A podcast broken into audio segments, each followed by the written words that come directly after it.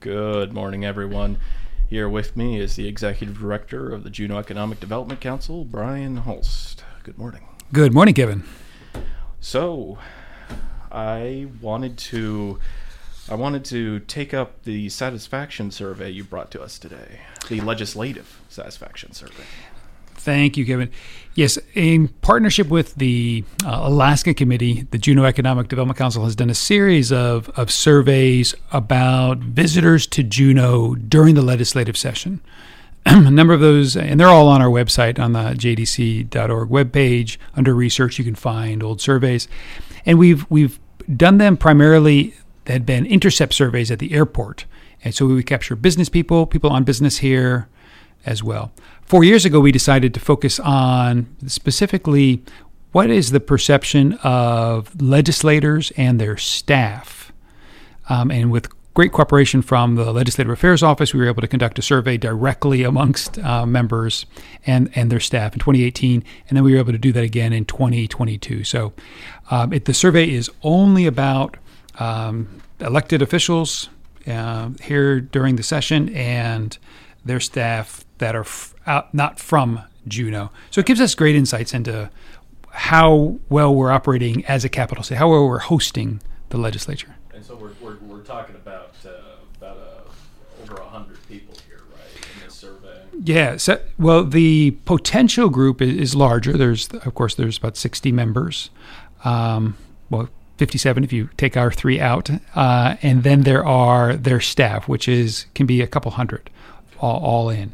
And so we, we had a great response. Uh, the margin of error, the confidence interval is about um, uh, 6%, so 94% confidence. Meaning, what that means is that uh, there are enough people responded that we can generally have confidence that these views reflect the views of the group. And so, what are some of the trends or commonalities? Well, I think um, you know there's kind of two ways to look at it. One is kind of what are people thinking now, and then comparison year to year. So, I mean, overall, Juneau received satisfactory ratings from out-of-town legislators um, and staff. Walkability of downtown continues to receive the highest rating. The friendliness of the community, the entertainment, recreation, and downtown look also received our highest ratings.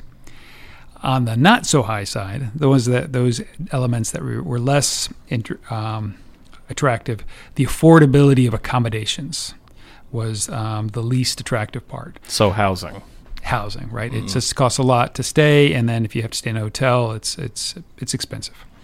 Uh, the options, airport concessions, nothing bad about the current concessions, but just the the options are so limited at the airport. Availability of parking, our snow removal, apparently not quick enough, um, and transportation options to the to and from the airport. Those were the elements that were least favorably rated areas to work on. Um, and and so you had said there's two ways of looking at it: what we what we've got now and what there's been in the past. Yeah. So comparison, yeah. So we have the ability to compare to 2018 to 2022, mm. and uh, and so a couple things have changed. One is that um, because housing is so expensive, we're finding out that legislators staff are living in a much broader area of our community. So uh, a lot more in the valley, in Lemon Creek, and out the road. As opposed to the assumption that they'd all be downtown. Right. And, mm. and th- it is clear that their preference is to be downtown. They like to be as close to possible. Um, but probably the good thing is, if, if, that's a silver lining, I'm a positive guy, um, that was uh, the need for affordable housing is replaced security as the top concern. Security continues to be a concern downtown, um, but much less. Four years ago, it was the top concern. And so uh, there is people have noted and also noted in the comments um, a that the downtown experience has improved. There was uh, uh, in 2018, there were a lot of concerns about too many vagrants. The the, the presence, the visibility of, of homelessness made people un, more uncomfortable. Nobody said it's gone away completely, but great to see that um, progress has been made. Um, and so, as compared to 2018, what were some of the I don't really know how to put this, but what were some of the more what were some of the chronic issues that are continuing? Well, the security's diminished. It hasn't gone away. Yeah. Um, the the access to Juneau continues to be uh, a concern. There were in 2018 there were a lot more um, concern about the ferry and the lack of availability. In 2022 there's less concern noted, but we think that's more. But there's also less availability. We think people have just shifted their focus on the uh, airport access, and in that case, they they've said that they really want um, more flights in the evening. You know, if you're a legislator from not from Juneau, and you want to get back um, north to to see family or do some work up there, uh, evening flights are, are, are critical. And and so this survey did more than just ask them. It did, did they perhaps suggest anything of what to do to improve Juneau? Right, right. We do we do ratings of you know we give them items that they can rate relative, so for, so we can have comparisons year to year. But then we also just ask um, you know questions about you know what would improve. What can local government do to improve? Like specifically, what can the people of Juneau or local government do to make Juneau a better capital city for all? Free response. And in that, the most common response was more affordable housing. And about 30% of respondents commented about affordable housing in 2022 versus only 18% in uh, 2018. So that's that's a big increase. Um, security was mentioned by about 15% of, of, folks improved security, but that's down in 2018. Almost 25% said improved security. As compared to 2018. Right. Okay. So so it's still a concern, but it's it's less of a concern. You know, improve the remote access was a bigger concern in 2018. In 2022, it's a much lower concern. Uh, only 8% mentioned that. And we also saw in the data that the legislators and their staff are very satisfied with Gavel, Alaska.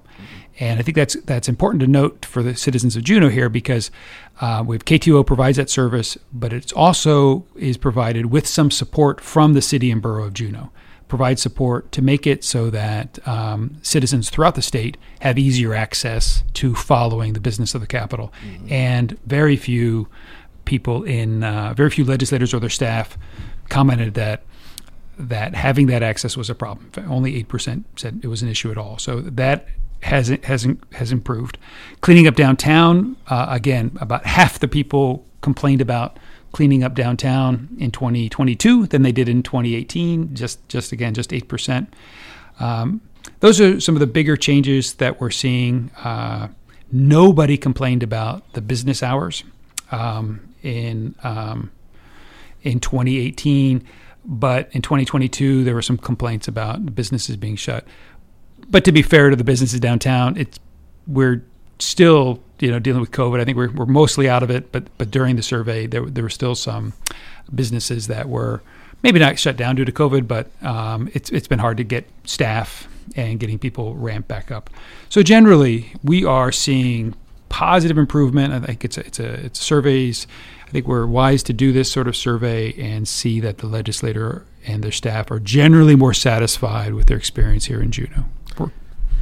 And so, with their top concern being affordable housing, and, and, just the topic of housing in general, we saw that the assembly is looking into short term rentals.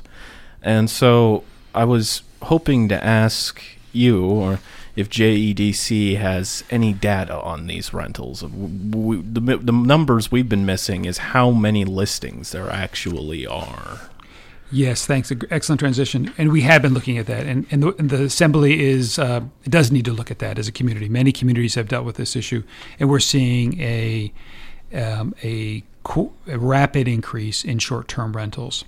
We've been it's been tricky getting good data. Uh, the city does have some data. Uh, not everybody timely um, uh, reports when they start an Airbnb like they should. If you're out there and you have an Airbnb or, or similar, you need to report that to the city. So there's um, some difficulty even just getting the data. There's difficulty getting the data, and we've we've gone to uh, two different firms to help us to um, collect the data, and they come up with pretty similar results, but not exactly close. What they do is they they have they go and they look on the websites online. They do during the day, during the evening. Apparently, people I don't know if this happens in Juneau, but they will turn off their listing in the evening or in the day. Oh, only make it available, available during a certain point of the day. Yeah, huh? only make it available in the evening uh, because then local government doesn't who works during the day doesn't see that. Don't know how true that is or not. It could be part of their marketing about their services. But anyway, they do show us results that show about um, we have 400 plus um, Airbnb, VRBO type listings in Juneau. And we have seen an increase of, of at least 100 in the last um, year.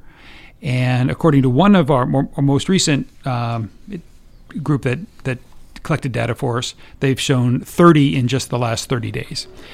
However, you look at it, we're seeing a big increase in short term rentals.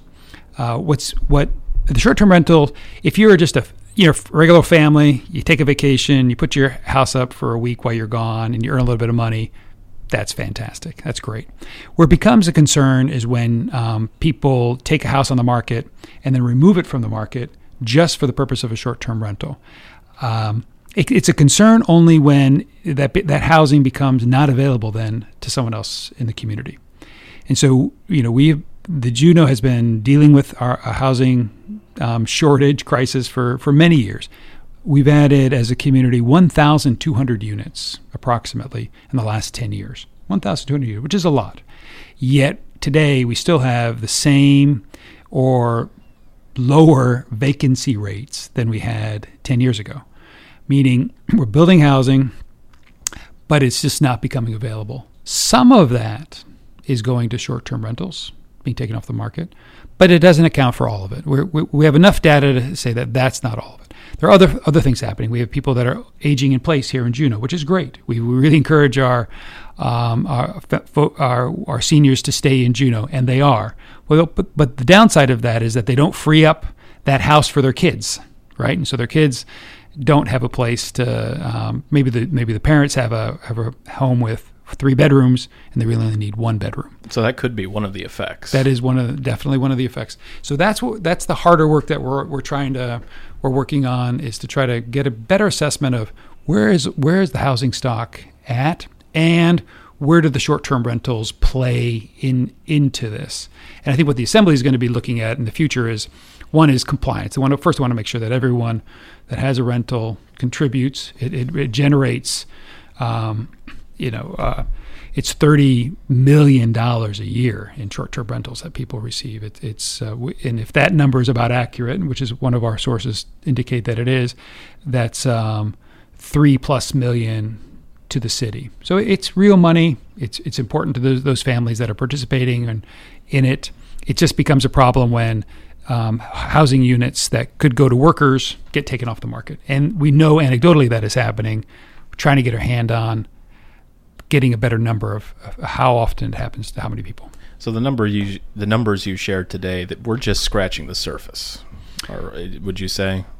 We we are. I think we we're start we're having a little bit more confidence because we we looked at a couple firms that have uh, two different outside firms have given us some data. They're similar in numbers, so I think we're getting a good sense of magnitude. Not terribly different from what the city is seeing. What we're trying to get a sense of is the pace that it's going, and then the the critical number that we need to understand is if it's a lot of houses, but they're only a week a, a week or so a year. That's not a big deal. But where we are getting some data showing that there are a number of units, could be as high as maybe half the units that are renting for 90 or more days a year. When you get to past 90 days a year, it gets really hard for a local to then also use that unit. Um, so then we start displacing, you know, our families and our workers um, here in Juneau. That's where the, the assembly is going to have to figure out if they need to take any action in, in regulating that market, or we just need to build a lot more homes so that we can have these short-term rentals and have housing for our workers. Well, I have a feeling we'll be talking about this in future programs, for Brian. sure. But in other matters, let's talk about JEDC programs. Tell us about your STEM summer camp. I understand you have an update for us. Yeah, science, technology, engineering, math. We know that early STEM education has um, results and better outcomes for our kids. That's why we offer them at at, at JEDC and we have uh, we have great sponsors. The Bedito and Francis Gagin Foundation sponsors us to support this, as well as Sealaska, Coeur Alaska, Kensington, Wasserman and Associates, and Juneau's Imagination Station. Through these sponsors, all of our STEM summer camps are pay as you can models, meaning we don't turn anyone away if they can't afford camp. and we also have many families that will um, we tell we tell people what it, what it costs to have a camp, and then we have a suggested price, and we have a lot of generous families that pay the true cost. And in the end, um, it, it allows these camps to, to be sustainable. We have some additional camps in July. We have camps throughout July that there there are space for um, kids from ages um, grades um, uh, from elementary through uh, middle school available. So look at our website. Um, it's on our main page, um, our, our, summer camps in July, and we have a, a special free um, uh, summer camp at Gruening Park for residents of Gruening Park in August. And that's the, uh, again, thanks to the Gagin Foundation for just making that camp available. Very good. And uh, I, I actually thought about this uh, other JEDC item the other day in thinking about shopping local. I had I had wondered how your local frequency app is doing. It's it's doing well. We have a uh, a lot of a lot of interest. Uh, Fifteen hundred folks in Juneau have downloaded the app. We're still building out the businesses. It's it's a loyalty program for uh, local businesses. We're excited that uh, Petersburg and Haines are both interested in the program, and we are uh, talking with them about how to expand it in there. They we collectively went in on a small grant with the Department of Agriculture. They'll give us a few several thousands of dollars, tens of thousands of dollars to help to promote that program in those communities. And again, the app is about it's individual loyalty. We, businesses know that if you have a loyalty program, it helps your business. Your customers will be repeat customers. The fun twist on this is that it makes it simpler for the consumer. The consumer has just as one app at multiple programs, and the rewards can be shared across across businesses. So, with uh, within regards to the other southeast communities, would this be under JEDC or would it, would they have their own local frequency? It's um, it's part of a the you know we're not an app developer. We identified an app that we liked, and we have the license for the state of Alaska. So our goal is to keep rolling this out to interesting community interested communities um, in the region. It you know now no not everyone's a Starbucks and can create this cool app that everyone loves or McDonald's or whoever whatever app you know Domino's. You know we've all seen these great apps that you know um, come up with these fun ways to get you to keep shopping there. Uh, so we want an affordable tool that local businesses in Alaska can use that can target that can target help locals make it easier and more fun, more rewarding to shop local. So there's a big market out there, and we're we're committed to um, um, sharing this with the full state. So southeast frequency someday. there you go. All right, we'll have more with Brian after the break. Stay tuned.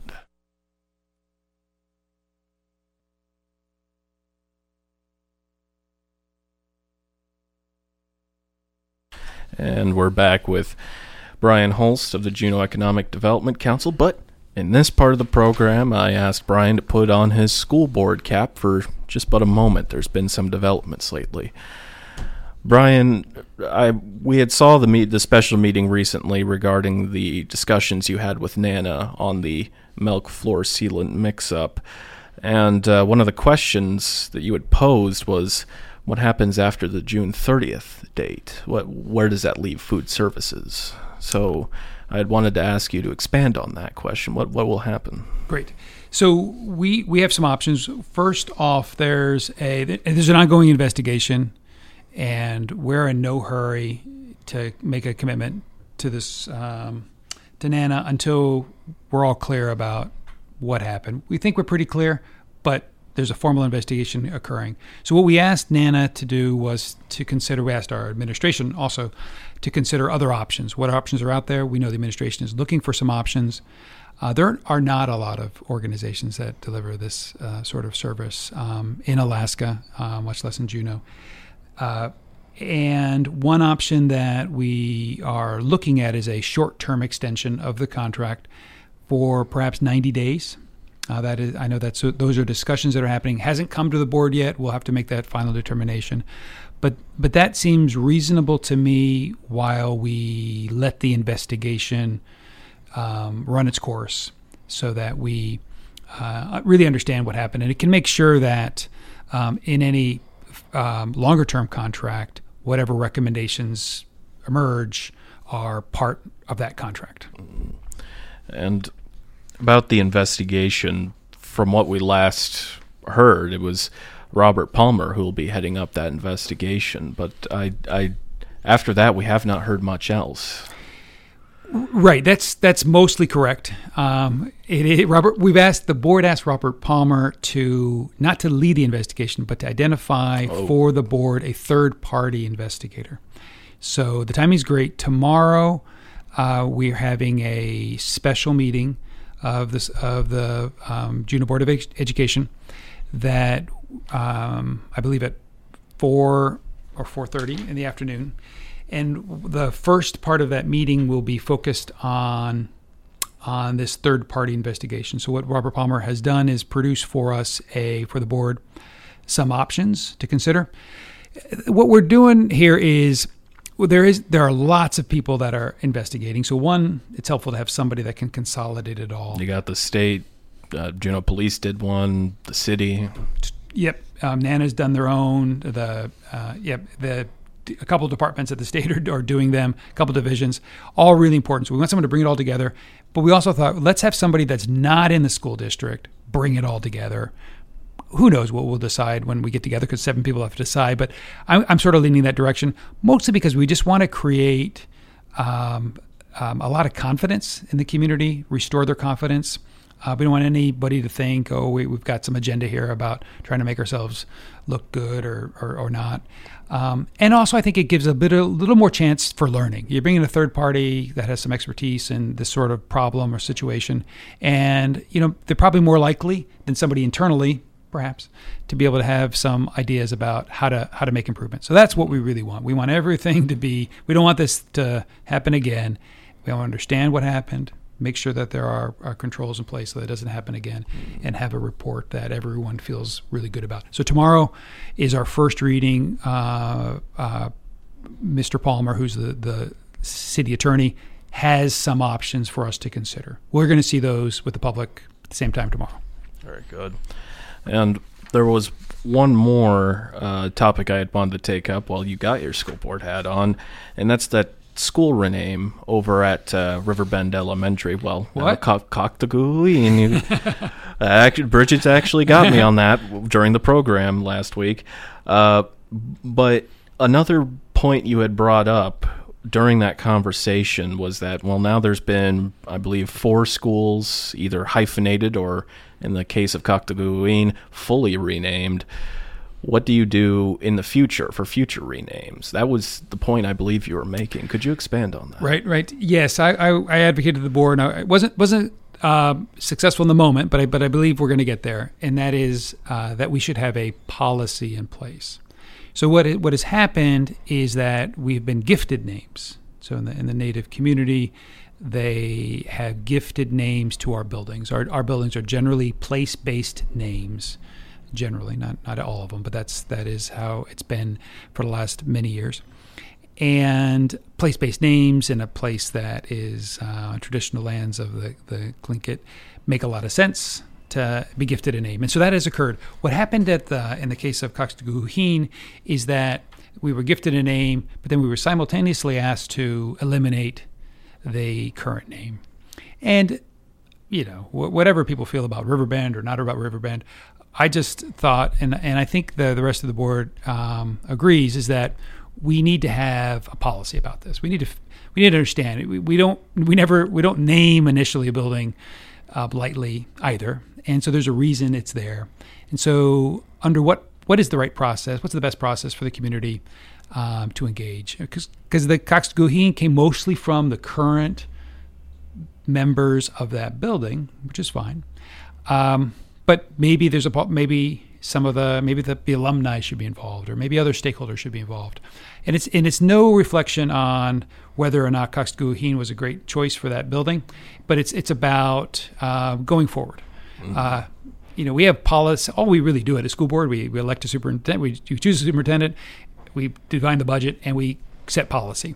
So for we want everyone in the community to understand how does this process work. If somebody wants to change the name of a building, what do you, what what is involved? So so not to not to uh, perhaps stop somebody from or, or a group or or or or an entity from uh, providing a gifted name to a school, but rather to establish a process, is what you're saying. Correct. And the difference this time was that I think everyone was comfortable with a, you.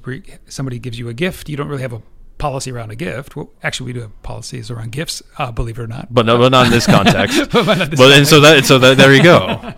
but receiving a gift is one thing. Mm-hmm. Changing a name is is a little bit different, uh, and I think we need to honor those folks that created that first name to make sure that there's a there's a just process. You're right- you're right. It's about process going forward, so that everyone knows how does this how does this occur, so that so that we continue to have the great support that we we need to have for our schools. Well, Brian, I don't hope I, I hope you didn't have anything to add because we are out of time. But thank you for being great. here. Thanks for your time. Uh, that's the program.